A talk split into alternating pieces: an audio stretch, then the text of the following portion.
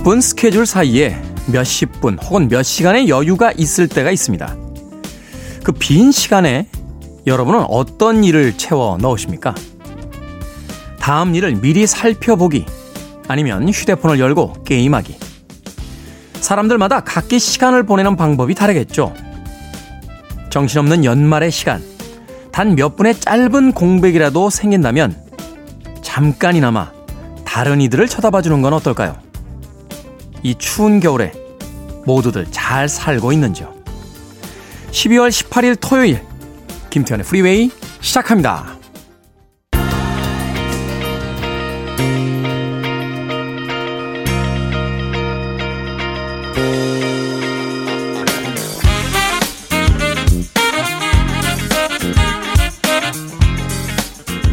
빌보드 키드의 아침 선택 김태훈의 프리웨이 저는 클 태 자 쓰는 태디 김태훈입니다.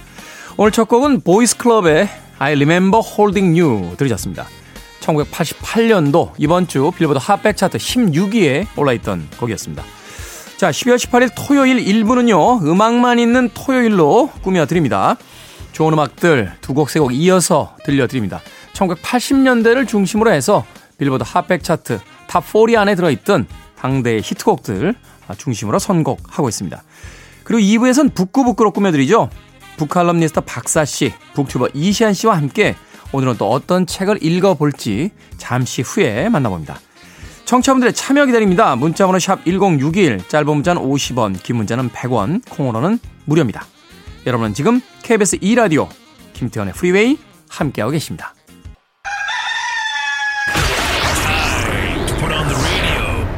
김태훈의 프리웨이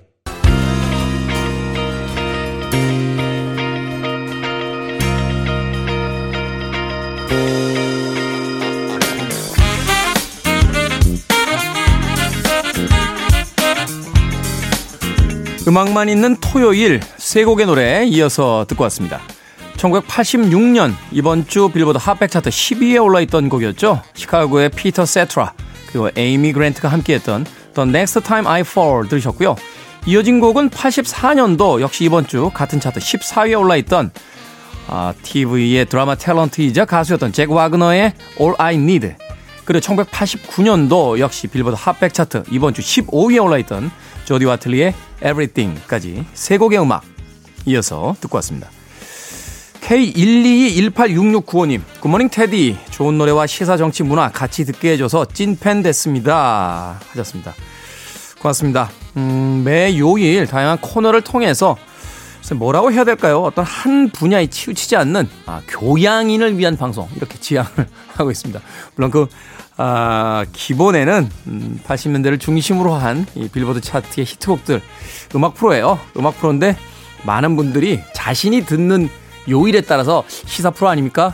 역사 프로 아닙니까? 영화 프로 아닙니까? 이렇게 생각하시는데 음악을 기본으로 한 다양한 교양들 제공해드리고 있습니다. 앞으로도 많이 들어주시길 부탁드립니다.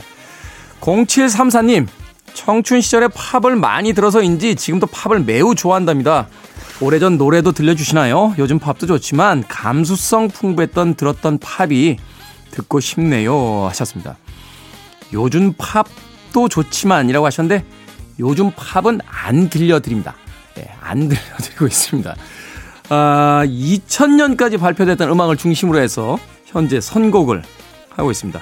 뭐 중심은 80년대긴 합니다만 뭐 50년대나 60년대 음악들도 어, 선곡이 되고요. 또 90년대 음악들도 선곡이 되고 2000년까지의 음악도 선곡이 되고 있으니까 아, 많이 오셔서 그 감성 풍부했던 시절의 팝 음악들 즐겨 주시길 바라겠습니다. 박정님 음악 너무 좋고요. 말씀도 재밌고요. 이거 끌리네요. 이젠 습관처럼 눈 뜨면 이 프로로 하루를 시작하게 되었답니다. 하셨습니다. 자, 좋은 건 널리 널리 알리는 겁니다. 아, 교회나 절에도 가면 포교 활동 혹은 이제 전도라는 걸 하지 않습니까? 우리가 그것을 통해서 이제 자신이 알고 있는 좋은 것들을 세상에 알리는 건데요.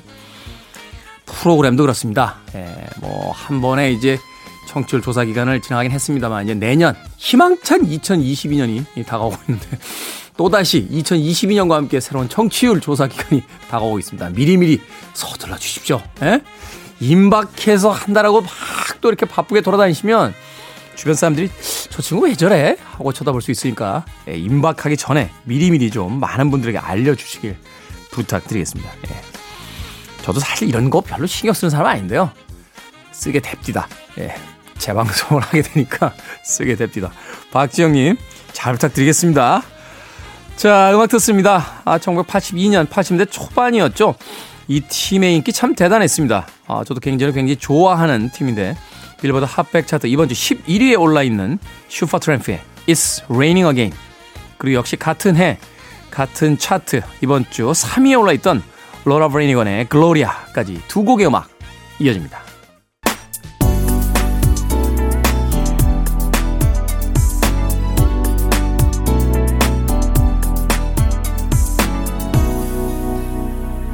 김태훈의 Freeway.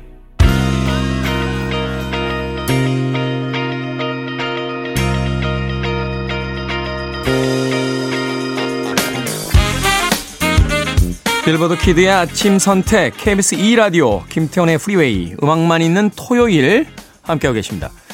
1983년도 이번 주 아, 빌보드 핫백 차트 19위에 올랐던 곡이었죠. 80년대는 온전히 이 엘튼 존의 시대였다고 해도 뭐 과언이 아닐 겁니다.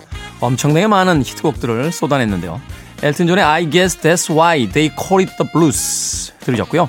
이어진 곡은 1981년도 70년대의 여왕으로서 어, 군림했던 아, 이 여성이 80년대도 여전한 아, 히트곡들을 만들어냈습니다. 역시 같은 주 빌보드 핫백 차트 7위에 올라있던 곡 다이아나 로스의 Why the Fools Fall in Love까지 두 곡의 음악 이어서 들려드렸습니다. 조성익님 면허 딴지 석 달 된 누나가요 자신만만하길래 차를 빌려주었더니 아이구야 안 되는데 앞범퍼 뒷범퍼 받고 운전석 쭉 긁고 아주 만신창이를 만들어 왔습니다. 어쩌죠? 설마 설마 했다가 사고 쳤네요. 이젠 마음을 내려놓고 살아야겠어요. 하셨습니다. 좋은 소식과 나쁜 소식 둘 중에 뭐부터 들으시겠습니까? 아, 나쁜 소식이요? 나쁜 소식은 면허 딴지 석 달 된 누나가 아, 조성 씨의 차를 완전히 망가뜨려 놨다는 거고요.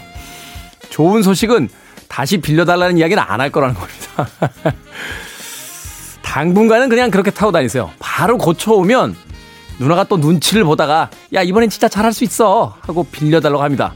자동차에 상흔이 남아 있을 때그 예, 이야기를 못할 때 몇 달 버티신 뒤에 슬쩍 고쳐서 타고 다니시면 됩니다. 뭐 가족 보험이 돼 있기는 하겠습니다만 자동차라는 게 사실은 이제 사회생활 시작하면 자신의 재산 목록 1호잖아요.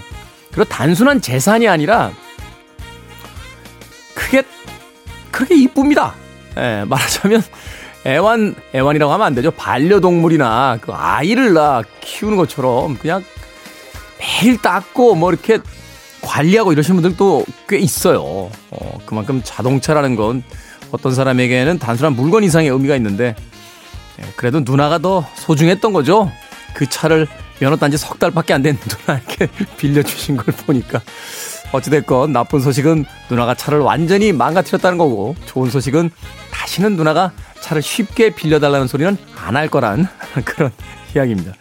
양한기님 큰 결심했습니다. 적은 금액이라도 매달 저축 좀 하려고 마음 먹었어요. 급여 날이 맨날 스치기만 해서 안 되겠다는 생각이 들어서요. 잘 하라고 응원해 주세요 하셨습니다. 적은 금액 저축하는데 무슨 또 큰 결심입니까? 적은 금액엔 적은 결심, 큰 금액엔 큰 결심이라고 이렇게 조를 해주시면 되겠습니다. 저축 쉽지 않습니다. 예, 일단 무조건 어, 일정한 금액을 저축하신 뒤에 남은 금액을 가지고 한 달을 사시는 게 저축에는 공식처럼 되어 있는 가장 기본인 이야기죠. 음악 듣습니다. 87년도 바로 이번 주 빌보드 핫백 차트 2위에 올랐던 곡이에요. 데이빗 커버데일이 팀을 이끌었죠. 화이트 스네이크의 Is This Love 그리고 85년도 역시 이번 주 빌보드 핫백 차트 13위에 올라있던 하트의 Never까지 두 곡의 락 발라드 이어집니다. You're listening to one of the best radio stations around. You're listening to 김태훈의 Freeway. 빌보드 키드의 아침 선택 KBS 2 라디오 김태훈의 프리웨이 함께하고 계십니다. 자, 1부 끝곡은 1980년 바로 이번 주 빌보드 핫백 차트 10위에 올라있던 에어서플라이의 Every Woman in the World 듣습니다. 잠시 후 2부에서 뵙겠습니다.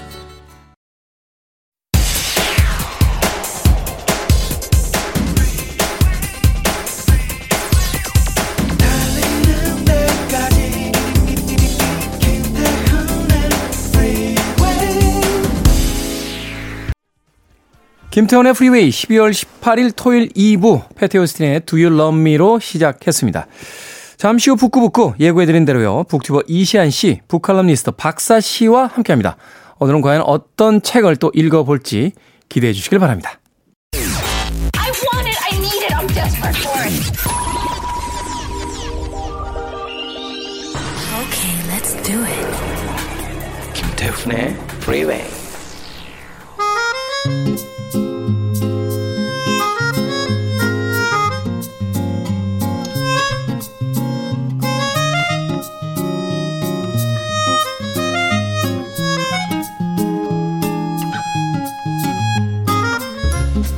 책을 읽는 나만의 시간, 또 나를 만나는 시간, 북구북구, 북튜버 이시안 씨, 북칼럼니스트 박사 씨와 함께합니다. 어서 오세요. 네, 안녕하세요. 안녕하세요. 반갑습니다. 반갑습니다. 자, 이제 가을에서 겨울로 날씨가 이제 완전히 접어들고 있다 하는 생각이 드는데 추워지는 날씨가 좀 아쉽긴 합니다만 그래도 빨리 추워져야 또 빨리 따뜻한 봄이 오지 않을까 또 그런 생각 해보게 되네요. 네. 저만 그렇습니까? 뭐 지금 겨울이죠. 뭐 음. 12월은 뭐 완연한 겨울이고. 그렇죠. 예. 그런데 이런 이런 것 같아요. 지금 대한민국의 봄과 가을을 즐길 수는 없었다. 아. 뭐 여름과 겨울만 있지 않나. 갑자기 쑥쑥 넘어가고 막 그랬잖아요. 사실은 이제 그 중간 계절이 그 계절로서의 온전히 어떤 시간을 좀 우리에게 할애해 주는 네. 게 아니라 자, 맛봤지? 이제 다음 계절 하는 사실 이제 중간에서 어떤 그 다리 역할 정도밖에는 안 해주는 것 같아서 좀 아쉽게 느껴지기도 했어요. 봄, 가을이. 음. 그 봄, 가을 옷이 쓸 데가 없더라고요, 이게. 최근에 사실은 그 의류 사업 하시는 분들께서 그 얘기 하시더라고요. 봄, 가을 음. 옷이 거의 팔리질 않고 음. 반팔류에 이제 여름 옷하고 두터운 이제 아우터들, 이제 겨울 옷들이 주로 팔린다라는 이야기를 하는데 네. 어쩔 수 없죠. 네. 어, 계절의 변화. 음, 하여튼 여유를 잃지 않고 그 짧은 계절이나마 좀 느낄 수 있었으면 좋았을 텐데 어느덧 벌써 겨울로 들어가고 있습니다. 그래서 그런지 몰라도 이 추운 겨울에 갑자기 잠깐 따뜻해지거나 이렇게 포근한 날이 오면 무슨 선물 받은 기분 들 때가 이렇게 있어요. 어, 그렇죠. 음. 추운 날씨에서 포근한 날은 마치 뭐라고 앙버터 안에 있는 버터 같은 느낌이랄까요? 두꺼운, 두껍게. 그렇죠, 그렇죠. 네. 이제 빵이 좀 부드러워야 되는데 빵이 딱딱하면은 버터까지 이 치아가 닿기 전에 예, 기분이 이렇게 별로 안 좋아지게 되는 경우가 있습니다. 앙버터 먹고 싶네요. 자, 오늘 읽어볼 책은 1959년에 출간된 브람스를 좋아하세요? 라는 책입니다. 작품도 그렇고 본인의 삶도 그렇고 화제를 몰고 다녔던 작가였고 등장과 동시에 이제 천재 작가라는 칭호를 받기도 했던 프랑소아즈 사강이라는 작가의 작품입니다. 먼저 이 프랑스의 사강 어떤 작가인지 이시안 씨께서 좀 설명을 해 주시죠. 네, 프랑스 남서부의 카자르크에서 출생을 했는데 1935년생입니다. 네. 이 사강이란 이름이 본명이 아니더라고요. 음. 원래 그 마르셀 프루스트의 잃어버린 시간을 찾아서의 사강 공작 부인이 나오는데요. 거기서 네. 이름을 따가지고 이름을 지었다고 그래요. 우리나라에서도 이 사강이라는 그 성을 따다가 네. 아, 이름 지으신 분들이 몇 분 계신데 아, 연예인 네. 가운데도 연예인 가운데도 있죠. 네. 네. 네. 네. 근데 이 이분이 되게 천재 소녀 지금도 천재 소녀 작가라고 해서 지금 지금 이제 돌아가시기도 했고 나중에 나이가 드셨는데도 항상 사람들의 머릿속에는 그 뮤즈 같이 그렇게 기억이 되는 것 같아요. 음, 네. 그런 이유 중에 하나가 처음에 소르본 대학교에 입학을 했는데 첫 시험에 낙제하고요. 그리고 요트 사고를 당해서 그때 병상에 누워서 심심풀이로 소설을 썼거든요. 잠깐. 네. 벌써 심심풀이라고 하는 데서 아우라가 느껴지죠. 네. 예. 누구는 온 인생을 다 걸어도 어? 네. 단편 하나가 안 나오는데 네. 심심풀이로 병상에 누워서 쓴 책. 그게 음. 바로 슬픔이여 안녕이라는 책이고요. 네. 그게 비평가상까지 받으면서 화려하게 등단을 합니다. 음. 그리고 그게 19세거든요. 음, 19세. 네. 그리고 그때 인쇄를 받아가지고요. 에스턴 땡땡이라는 차를 사요. 그리고서 그 영국 차 아닌가? 맞아. 프랑스의 병실에 누워서 번 돈으로 영국 차를 샀다. 네, 그 음. 인쇄를 음. 몽창 투자해서요. 네. 그러면서 그 다음에 그 화려한 성공을 하잖아요. 이 작가의 인생이 그래서 그런 건지 아니면 원래부터 그런 건지 모르겠으나 클럽을 들락거리고 담배와 커피가 아침 식사였고 카지노에서 자신의 인생을 다 탕진을 하죠. 그 스무 살 무렵에 이미. 네. 그래서 프랑스 내무부에 자신의 카지노에 못 가게 금지해달라고 요청하기도 했다고 합니다. 자신의 어떤 의지로는 도저히 안 되겠으니까 네. 제발 프랑스 카지노에서 나를 그 입구에서 막아달라. 네, 네. 아, 그래서 이 사람의 인생은 술, 연애, 속도, 도박, 낭비 이런 것들이라고 그 표현할 수 있는데요. 되게 재밌는 말을 해요. 이런 말을 했는데 드레스란 남자들로부터 하여금 그것을 벗기고 싶은 충동을 불러일으키지 않으면 의미 없는 물건. 이라는 말을 합니다. 야, 21세기 페미니스트들한테 그 네. 그런 이야기가 전달됐으면 큰일 날 듯한 그런 어떤 하지만 당시로서는 굉장히 뭐라고 할까요? 그 여성 주체적인 목소리라고 또 인정을 받았던 그렇죠. 오히려 그런 주체적인 네, 목소리겠네요. 어. 게다가 또 굉장히 또 어, 쟁점을 좀 불러일으킬 만한 얘기를 했는데 1995년에 코카인 소지 혐의로 기소가 돼요. 근데 그때 뭐라고 얘기했냐면 타인에게 피해를 주지 않는 한 나는 나를 파괴할 권리가 있다. 이런 네. 말을 해가지고요. 아마 유명한- 굉장히 익숙한 사람들이 많을 겁니다. 이. 말이. 예. 네. 나는 나중에- 나를 파괴할 권리가 네. 있다. 나중에 김영하 씨가 여기 소설 자기 나는 나를 파괴할 권리가 있다. 처음에 그 소설을 썼을 때 여기서 아이디어를 제목을 가져왔다고 얘기를 한 적도 있고요. 음, 네. 그래서 굉장히 그 인생 자체가 소설보다 더 드라마틱하다. 라는 느낌과 그리고 20세기, 21세기 거쳐서 굉장히 많은 어떤 쟁점들이나 문제들을 던진 작가다라고 말할 수 있을 것 같습니다. 말 그대로 이제 파격적인 작가였고 자기 파괴적 그 성향을 또 가지고 있었고 또 당시에 또 프랑스의 그 유행하던 표현 중에 enfant terrible이라고 하는 소위 이제 그 무서운 아이들이라고 불렸던 그런 어떤 부류의 인물이기도 하고 그 이전 시대로 좀 돌아가 본다라면 그 말하자면 이제 전 시대의 남성으로 본다면 오스카 와일드 같은 그런 어떤 굉장히 탐미적이면서도 그 향락 자체를 하나의 자신의 어떤 문학적 동기로서 삼았던 그런 인물이라고 이제 볼 수 있겠네요. 네, 그렇게 볼 수 있겠죠. 자, 그런데 과연 이 프랑스와즈 사강의 그 책들 중에서 오늘 읽을 책 브람스를 좋아하세요. 이 책은 과연 또 어떤 내용을 담고 있을지 줄거리는 어떻게 됩니까? 네. 이 등장인물은 세명입니다 이 39의 인테리어 전문가인 폴, 그리고 운수업을 하는 로제, 그리고 젊은 수습 변호사인 25의 시몽, 이렇게 음. 세 명인데요. 연애소설이에요. 처음부터 끝까지 연애만 하고 있습니다. 네. 네. 이 폴과 로제는 오랜 연인이에요. 이 폴과 로제는 서로 깊이 사랑하고 서로가 굉장히 특별한 존재라는 것을 믿어 의심치 않지만 이 로제가 둘의 관계를 좀 자유롭게 나는 날 구속하는 여자가 싫다. 나는 나한테 일테면 소유욕을 보이는 여자가 싫다. 막 이러면서 좀 자유롭게 그 관계를 유지하기를 좀 강요를 합니다. 이게 20세기 중반에 프랑스의 하나의 어떤 유행이었던 것 같아요. 근데 어쨌든 폴은 거기에 맞춰주고는 있어요. 하지만 이제 폴은 좀 외롭고 지쳤습니다. 그런데 14살 어린 이 시몽이 나타납니다. 25살이죠. 시몽은 폴을 보자마자 사랑에 빠져서 매달립니다. 음. 이 폴은 무시하려고 하지만 로제가 다른 여자와 아주 뜨거운 연애에 빠지면서 방치가 돼요. 음. 그러면서 이제 마음의 상처를 입고 그 상태에서 시몽의 간절한 구애에 마음이 끌리기 시작을 합니다. 이 결국 로제와는 거리를 두게 되는데요. 이 새로운 여자에게 실증이 난 로제는 다시 폴을 또 그리워하죠. 이 폴은 결국 로제에게 돌아가기 위해서 시몬과 헤어지게 되고 이 로제와 다시 만나기 시작하자마자 폴과 로제는 이전과 같은 상태로 돌아가게 됩니다. 음. 이 자유롭게 다른 여자를 만나러 다니던 로제가 매번 기다리는 폴에게 돌아가는 이제 그런 상태로 돌아가게 되는 이제 그런 내용입니다. 네. 네. 그게 다인 거죠. 네, 전부입니다. 네. 이 안에서 타국을 맞거나 김치 싸대기를 맞거나 이런 건 없죠. 아, 아침 드라마 같은 것을 기대하시면 안 되고요. 둘 다 생각과 말만 합니다. 네. 반, 반전과 결말이 딱히 없죠. 네, 지금 다 얘기하신 거랑 마찬가지죠. 지금. 네, 네, 뭐. 그렇죠. 아, 어떻게 보면은 사실은 이 폴과 로제가 마지막에 정말 잘 되고 다시 이 로제가 정말 깊이 마음을 이제 기울여서 아, 내가 잘못했다 그 동안에 뭐 이런 반성을 했다면 더 이를테면 그 우리가 생각하는 해피엔딩에 가까웠을지 모르겠지만 네. 네, 뭐 똑같이 된다고 하는 게 어떻게 보면 더 현실적일 수도 있겠다는 생각이 듭니다. 뭐한 어디 가겠어요, 사람이? 네. 한 바퀴를 빙 둘러서 다시 그 원상태로 돌아간 세 명의 사람들 그 그렇죠. 상황에서 이제 소설이 끝나게 되는 거죠. 그렇죠. 그, 그게 반전 아닌 반전 같아요. 보통은 이 그래서 이제 아름답게 가야 되는 게 보통의 소설의 결말인데 그래서 그럴 거라고 생각했는데 다시 그 전 상태로 돌아가는 것 자체가 음. 사실은 한 번 더 뒤통수를 때리는 음. 그런데 사실은 이게 현실적인 현실적이죠. 네. 사실 진짜 사람은 고쳐서 못 씁니다. 네. 저는 아주 믿고 있습니다.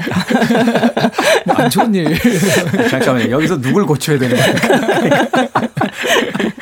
아니 뭐 여성들 입장에서는 뭐 로제도 문제가 있긴 있습니다만 네. 폴도 뭐 그렇게 뭐 사실 뭐 시몽도 뭐 다들 시원치 다 시원치 않나요? 이분들이. 그 앞서 이야기하신 것처럼 어떤 서사가 이렇게 펼쳐지는 책이라기보다는 이 각각의 어떤 사랑에 대한 이야기를 구구절절 늘어놓는 책들인데 이 대사나 이 그들의 생각이 이제는 예전에 읽었던 것만큼 그렇게 파격적이거나 어떤 신선하게 느껴진다기보다는 이미 그 생각들을 경험을 통해서 알아버리 그런 나이에 와 있는 것은 아닌가 하는 또 생각을 했었거든요. 어떠셨어요, 두 분은? 약간 그런 느낌 아니에요? 그러니까 드라마로 보면 수목 드라마 같은 경우가 굉장히 좀 트렌디하고 말랑말랑한 소재들이 많잖아요. 그런 것들을 너무 재밌게 보는 시기가 넘어가면 음. 지금 수목 드라마의 그 로맨스나 이런 걸 보면 아휴 하는 생각이 드는 지금 오히려 아침 드라마를 보면서 저게 인생이지 뭐 이렇게 생각하는 아. 그런 시기에 대, 돼서 그런 것이 아닐까 하는 생각도 좀 있어요. 전 잘 모르겠네요. 저는 저는 싶지 빠져나가지 않습니다. 마세요. 네. 원래부터 아침 드라마 좋아하셨군요. 그러면 저는 이걸 꽤, 꽤 오래 전에 읽었어요. 오래 전에 읽었는데 그때도 벌써 제가 음. 이 폴이 난 너무 늙었어. 난 너무 늙었으니까 시목 나를 이제 떠나. 약간 음. 이런 걸 보면서 혀를 찼거든요. 겨우 스물아홉이 음. 세상에 인생을 아는 척 하면서 이게 무슨 짓이야. 약간 음. 이런 생각이 들었는데 이 나이 돼서 또 읽으니까 아, 네. 그럴 땐 그럴 때지. 약간 이런 생각이 좀 들기도 하네요. 네. 아니 근데 스물아홉이 아니라 서른아홉이니까 음. 그 정도면 아, 그래도 인생을 좀 알만한 스물아홉이라고 네네네. 그랬어요? 그 아, 서른아홉. 아 그것도 네. 아직 인생을 알만한 나이는 아니다. 그럼요. 서른아홉이면 진짜 새까맣게 어리잖아요. 세상에. 그때 뭘 알아요. 근데 세상에. 옛날 감성에 그 김광석 노래 중에 서른 즈음에가 있잖아요. 그렇죠. 그 서른이 이제 곧 되는데 그 서른 즈음을 맞는 사람이 또 하루 저물어 간다. 뭐 매일 이별하며 살고 있구나. 이런 감성을 가졌었던 게 사실 좀 옛날 아닌가요? 그 김광석 씨니까 가능한 거예요. 아 그런가요? 김광석. 저희는 되게 바빠가지고 예, 해가 저무는 떴던 기억이 별로 없어요. 정신 차려보면 그냥 깜깜한 새벽이었던 것 같고 그랬는데 그렇죠. 생각해보면 정말 겨우 서른인데 그때 막 인생을 다 산 것처럼 그런 노래를 만들었 다는 거 참 놀랍지만 그걸 또 좋아하는 서른 즈음의 사람들이 많았다는 것도 생각해보면 참 놀라운 일인 것 같아요. 그렇죠. 사실은 우리도 그 나이 때 그런 감정을 어느 순간인가 겪었겠죠. 그런데 지나고 나서 그 감정도 잊혀지고 서른 살의 감정보다도 더 강한 어떤 40의 감정, 또 이후에 뭐 50의 감정, 60의 감정 이런 것들이 이제 남아있기 때문에 그런 감정들에 의해서 지난 감정들이 좀 희석돼 버린 건 아닌가 하는 생각도 좀 해보게 됩니다. 근데 솔직히 말해서 이 작품은 사실 놀라울 정도로 나이 든 사람들의 연애를 다루고 있다는 것은 맞습니다. 네. 제가 좀뭐 서른아홉 너무 어리다 얘기를 하긴 했었지만 사실 나이가 들고 정말 뭐 마흔 뭘 되면 오십 이렇게 가까워지고 하면은 사랑이 정말 젊었을 때하고 좀 다르잖아요. 이 소설에도 보면 시몽은 너무 엄청 불태우면서 자기 막 진짜 인생을 걸 것처럼 이야기를 하지만 청춘도 지나가고 늙어가지만 아직 자신의 늙음은 또 인정하지는 못하겠고 음. 그렇다고 예전처럼 연애만 하며 지내자니 앞날이 좀 약간 막막하고 되게 고독한 그 앞날이 펼쳐질 게 너무 뻔하고 뭐 어린 남자가 열정적으로 다가오니까 한편으로는 좋지만 한편은 마음이 복잡하고 정말 이런 어떤 그 나이 든 사람의 연애에 대한 애매한 감정을 참 잘 그렸어요. 음. 이게 저는 이게 읽으면서 놀라웠던 게 이 소설을 썼을 때 24살이었거든요, 사장이. 그렇죠. 그 사, 24살이면 정말로 아까 말씀드렸던 말랑말랑하고 막 너무 진짜 열정에 불타고 이 사랑이 끝나면 인생이 끝날 것 같은 그런 사랑 이야기를 썰 법한 나이잖아요, 사실은. 그런데 그렇다고 하기에는 굉장히 인생을 잘 아는 좀 자기가 겪어보지 못한 것들에 대해서 어떻게 이렇게 잘 묘사했을까 싶은 정도로 잘 묘사한 그런 소설이었죠. 네. 그런 면에서 참 서강이 천재라고 하는 면은 저는 좀 인정하게 되는 것 같아요. 1959년도에 파리에서는 도대체 무슨 일이 있었던 겁니까? 어. 사실 이 책을 보면서 저도 깜짝 놀랐던 것 중에 하나는 이 프랑스와 사강 작가의 나이에 가장 근접해 있고 비슷한 또는 이제 시몽이라는 이 젊은 남성이잖아요. 네. 근데 그의 어떤 여러 가지 대사라든지 이야기들을 사실은 조금 음 뭐라고 할까 아직은 나이가 어린 철없는 사람의 이야기처럼 다루고 있다는 거거든요. 맞아요, 맞아요. 그 지점에서 본다면 프랑스와 사강은 그 물리적 나이를 벗어나서 이미 그 다음에 어떤 나이에서 이 삶을 쳐다보고 있었다는 측면에서 분명히 천재적인 작가임은 분명한 것이 아닌가. 인간은 누구나 왜 자기 경험을 벗어나기가 쉽지 않은데 그렇죠. 그것을 벗어난 어떤 생각을 가지고 있었다는 점에서 그녀가 이 책을 썼을 때 그녀는 분명히 천재에 가까운 작가가 아니었나 하는 생각을 또 해봤습니다. 음악 한 곡 듣고 와서 계속해서 프랑수아즈 사강의 브람스를 좋아하세요? 읽어보도록 하겠습니다. 폴라 압둘의 이 음악이 꽤나 유치하게 느껴지는군요. Will you marry me? 폴라 압둘의 Will You Marry Me 들렸습니다. 김태훈의 프리웨이 오늘 토요일 2부 코너 북구북구 북튜버 이시한 씨 그리고 북칼럼니스트 박사 씨와 함께 프랑스에서 4강의 브람스를 좋아하세요? 읽어보고 있습니다. 저는 이 소설에서 사실 그 이야기는 어떻게 본다라면 자극이 거의 없는 마치 그 무가당 혹은 그 무설탕의 어떤 음식을 먹는 듯한 그런 느낌이었는데 어떤 면이 이 책을 지금까지도 젊은 세대들이 한 번쯤은 꼭 봐야 될 소설로서 이제 자리 잡게 했는지 또 많은 젊은 독자들에게 그 인정받게 했는지 어떤 면에서 이 소설이 가진 매력이 느껴지는 걸까요? 저는 사랑의 여러 가지 면이 한 번에 다 나왔다고 생각을 하거든요. 음. 그러니까 시몬 같은 경우에 또 우리가 생각하는 열정적인 어, 사랑이 정말 온 세상의 중심일 때 그런 사랑의 모습도 있고 그리고 완전히 아유 사랑 같은 게 뭐야라고 하는 식으로 좀딴 여자랑 바람도 피고 하는 로제 같은 사람도 있고 음. 그 중간쯤에 약간 자유롭고 싶지만 그래도 뭔가 외롭고 하는 그런 모습들이 거의 우리가 겪는 사랑의 모습들이 이 세 명한테 다 투영된 것 같아요. 시기별로 겪거나 혹은 우리 주변 사람들과의 모습과 비교해 보면 네. 우리 주변에 있는 각기 다른 어떤 사랑의 모습들. 네. 음. 그러니까 사실은 우리가 뭐 막장 드라마 뭐 이런 얘기를 하지만 살면서 김치로 따기를 맞을 일은 그렇게 많지가 않잖아요. 아니 잠깐만요. 많, 많지가 않은 게 아니에요. 어, 아, 있을 수도 있어요. 있을 수도 있습니다. 아, 있을 수는 있겠죠. 모든 뭐 소행성이 날라서 지구가 망가지는 것도 네. 가능성은 있을 수 있겠습니다만. 네, 네. 아, 저는 문명사 가 그러니까 고대로부터 한 문명이 시작된 이후로 김치로 따기를 맞은 사람이 과연 몇 명이 있겠느냐. 그렇죠. 아, 너- 저는 그렇게 생각합니다. 그렇죠. 진짜. 그렇지만 이 사강의 소설은 사실은 있을 만한 이야기예요. 음. 정말 내가 겪거나 겪었거나 내 주변이 겪거나 겪었거나 현재 진행형이거나 지나갔거나 어쨌든 다 이런 이야기들 이런 감정에 대한 이야기라서가 아닐까 하는 생각이 듭니다. 그러니까 어느 부분이건 자신의 상황을 대입해서 읽어볼 여지가 있는 거죠. 그리고 음. 이 심리 묘사가 굉장히 섬세 합니다. 그렇죠. 이 사랑이라는 게 정말 다양한 결이 있잖아요. 그리고 굉장히 모순되는 감정이거든요. 그 안에서 되게 좋으면서도 싫고 아주 강렬하게 끌리면서도 너무 너무 이를테면 피 도망가고 싶고 뭐 안 되겠다 싶으면서도 마음이 좀 가기도 하고 네. 뭐 열렬히 사랑을 하는데 이 사람을 또 저 사람도 또 열렬히 사랑을 어. 하고 네.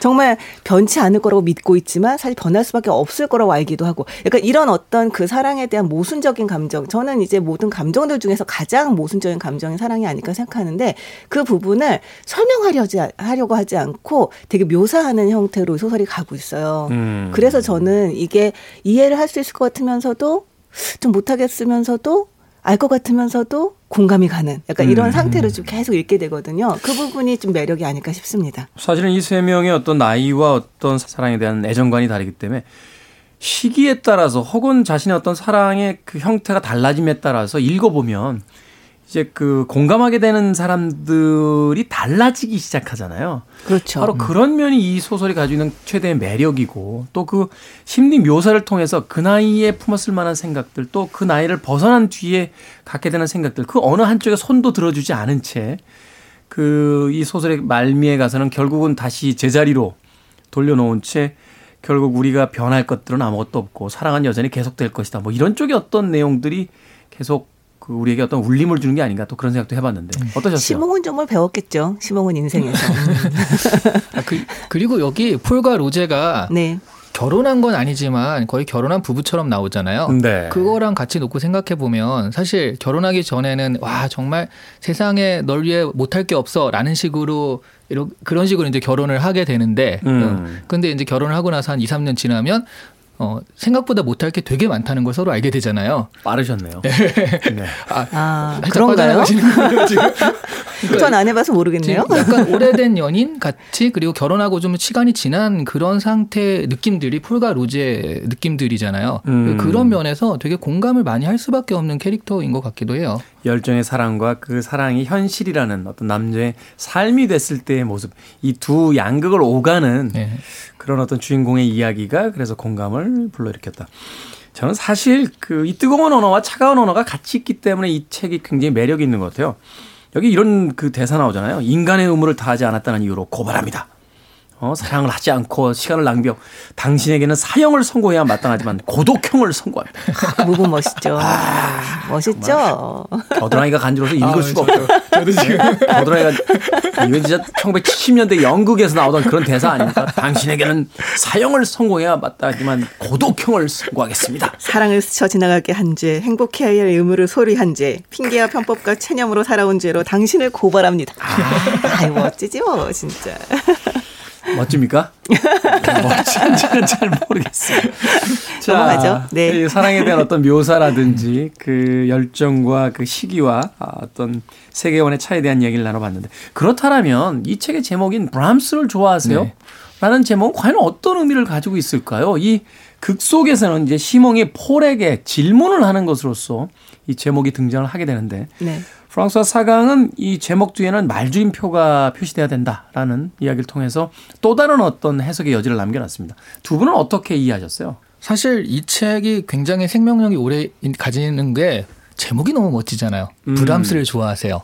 이런 식으로 비슷한 제목도 많았잖아요. 뭐 네. 봄날의 곰을 좋아하세요부터 시작해서 드라, 드라마 자체도 그대로 딴 것도 나오고 그렇죠. 뭘 좋아하세요, 뭘 좋아하세요 굉장히 많았던 것 같은데. 네네. 이 제목이 폴에게 계속 시몽이 구애를 하는데 계속 실드를 치거든요. 그러다가 처음으로 폴이 반응을 한 거예요. 음. 이 질문에 대해서 반응을 한 질문인데 브람스 연주회 같이 가겠냐고 초대를 한 건데요.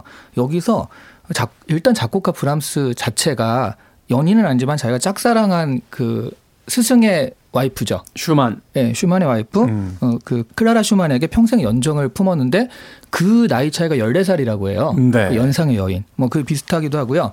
그 제일 중요한 건 브람스가 사실은 그렇게 인기가 굉장히 많았던 작곡가는 아니라는 거죠. 그때 당시. 프랑스 사람들 브람스 잘 안 듣는데요. 네. 네, 안 듣는다고 하더라고요. 그러니까 뭐 네. 베토벤이나 모차르트 너무 좋아하는데 브람스는 그러니까 말하자면 이런 거예요. 그러니까 모차르트를 같이 들으러 가자라는 건그 모차르트 같이 들으러 가죠라고 하면 되는데 브람스 같은 경우에는 호불호가 갈리는 거잖아요. 음. 이 사람의 취향을 물어봐 주는 거죠.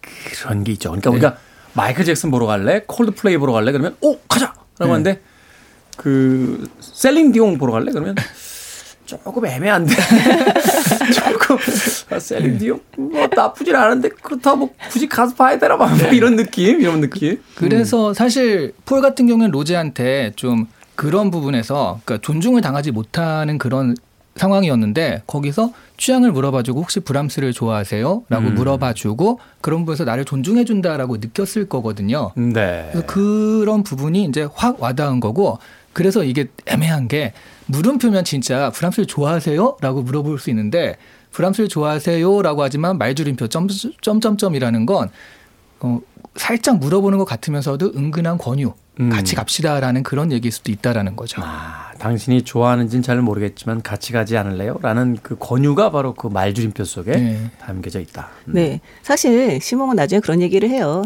당신이 브람스를 좋아하는지 안 하는지는 상관이 없다. 그러니까 나랑 같이 가질 수 있냐가 문제일 뿐이다. 뭐 약간 이런 식의 얘기를 하기도 하는데 네. 이 부분에 있어서 사실 되게 그 일템 폴이 자기 인생을 돌아보게 되는 계기가 되거든요. 아까 이 취향을 물어봤다라고 하는 점이 중요하다고 말씀하셨는데요. 그렇죠. 그러니까 정말 자기의 취향을 또 생각을 해보게 돼요.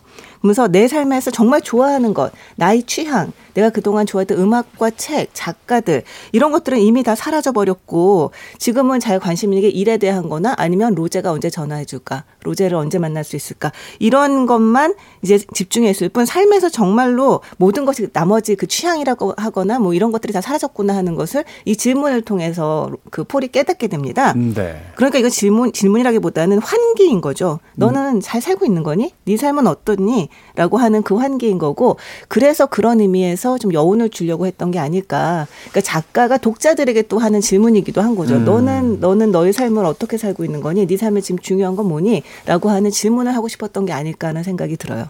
네. 그, 질, 그 질문을 25살, 24살에 했다라는 게 참 대단하다는 생각을 해보게 됩니다. 그렇죠. 어, 우리가 관습적으로, 관성적으로 살아가고 있다가 갑자기 넌 도대체 좋아하는 게 뭐니? 라는 어떤 질문을 탁 받게 됐을 때 비로소 아, 나는 도대체 누구지? 나는 어떻게 살고 있는 거지라는 이제 자의식을 새롭게 이제 갖게 되는 거잖아요. 그래서 이 브람스를 좋아하세요라고 질문하는 그 장면은 여러 가지 의미로서 어, 많은 사람들에게 또 다른 어떤 질문으로서 이제 그 다가갈 수 있는 그런 대목이 아니었나 하는 생각을 해보게 됩니다. 저는 개인적으로 브람스는 별로 안 좋아합니다. 저는 개인적으로 클래식을 별로 안 좋아합니다. 네. 음악 한곡 듣고 와서 계속 이야기 나눠보도록 하겠습니다. 조한 제트 앤더 블랙 하츠입니다. I hate myself for loving you 듣습니다.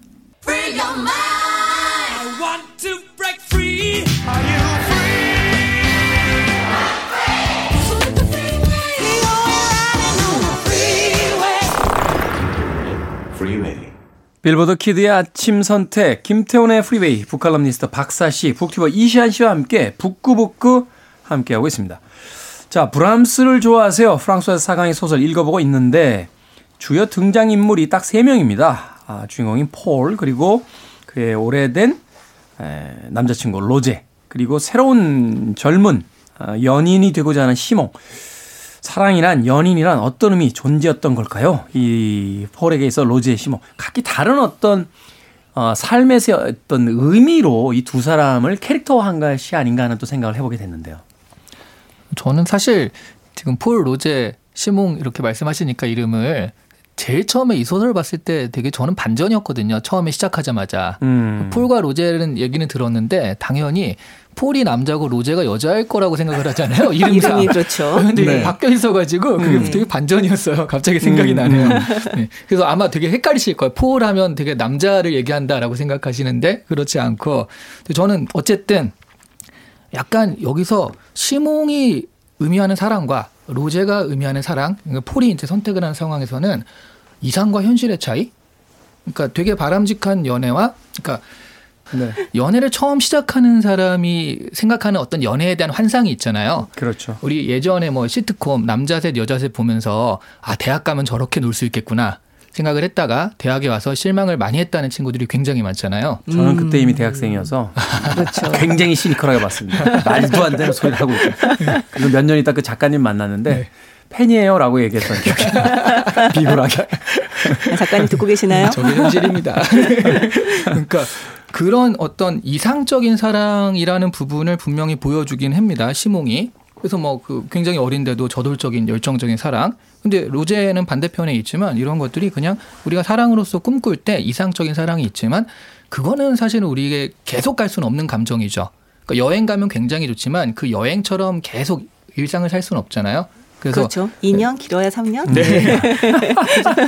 여행, 과 일상의 차이, 이상과 현실의 차이, 뭐 그런 것들을 굉장히 잘 보여주는 그런 캐릭터. 사랑도 마찬가지로 그렇지 않을까 싶습니다. 음. 네. 아, 저는 사실 가장 젊은 시몽은 좀 단순하잖아요. 네. 이런 사랑은 누구나 다 해봤, 해봤을 겁니다. 아마 해보지 않은 사람은 없었을 거라고 저는 생각을 하고요. 열정에 불타고 나의 인생에서 그렇죠, 음. 그렇죠, 그렇죠. 내 인생에 폴이 꼭 있어야 해 이렇게 음. 생각을 하는 거. 로제는 좀 잘 모르겠어요. 그러니까 자기가 다른 여자를 만나는 거는 괜찮고 난 좀 자유롭게 다른 여자 만나고 싶은데 폴이 다른 남자를 만나는 건 견디기 아 이게 제일 알기 쉬운 건가요? 네. 네, 하여튼 그런 그런 마음인 거잖아요. 네. 근데 폴이 가지는 감정 중에서 제가 사실 가장 공감했던 부분이 있었어요. 이 사랑이었다. 그러니까 남녀 만나 사랑이었던 관계에서 그 모성애를 요구받을 때의 불편함. 이라고 음. 하는 부분이었던 거죠. 사실 뭐 그 사랑에 빠졌을 때 두 사람 중에 한 명이 한 명이 다른 사람을 잘 배려하고 챙겨주고 싶어하는 사람이 있다면 어느 사이인가 엄마의 역할을 좀 강요받는 면이 있습니다. 네. 그러니까 좀 희생을 좀 강요를 받는 거죠.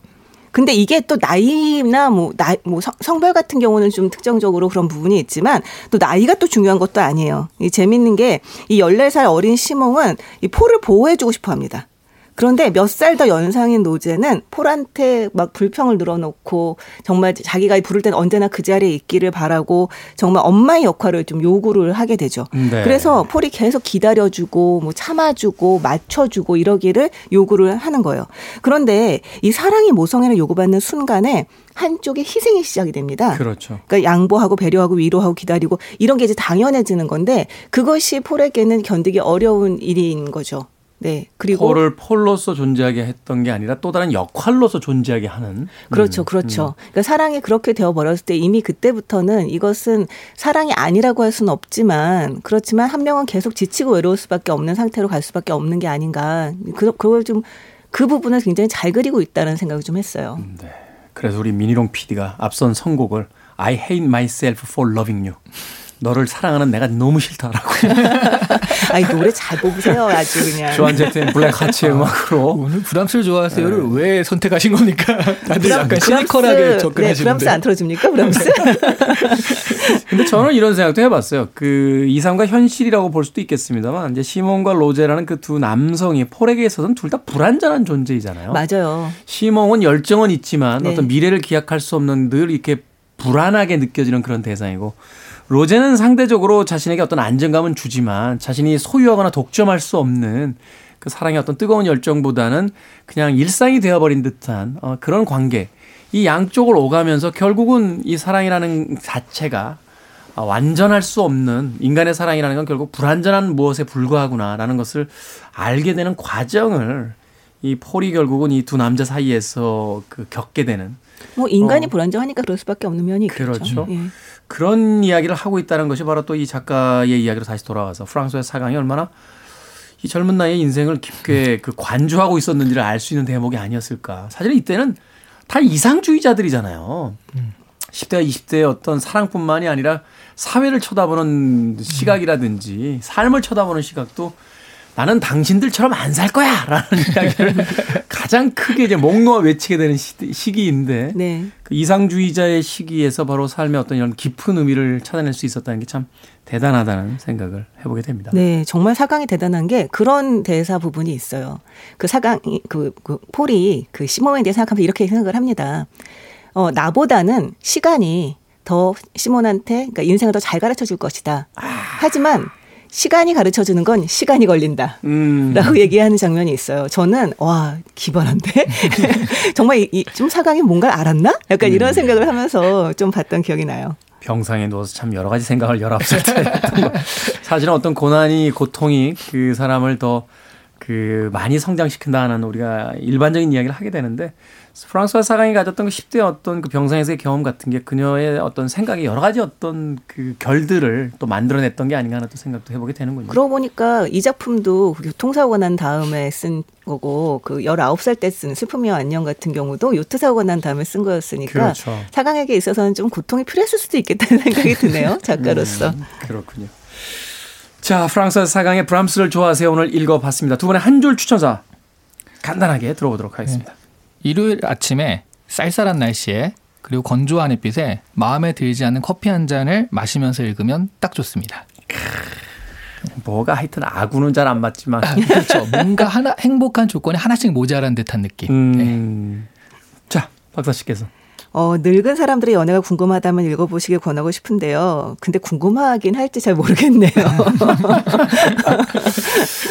그렇죠. 이제는 연애도 책으로 봐야 되는 그런 나이가 돼가고 있는 건 아닌가 하는 생각도 해보게 됩니다.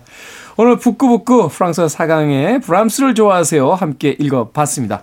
다음 주 토요일은 크리스마스입니다. 이 시즌에 읽을 만한 작품 에른스트 테오도 아마데우스 호프만의 호두깎이 인형과 생지왕 다음 주에 읽어보도록 하겠습니다. 북튜버 이시안 씨, 북칼럼니스트 박사 씨와 함께했습니다. 고맙습니다. 네, 고맙습니다. 네, 음악 한 곡 듣습니다. 폴 앙카의 곡 중에서 I don't like to sleep alone 듣습니다.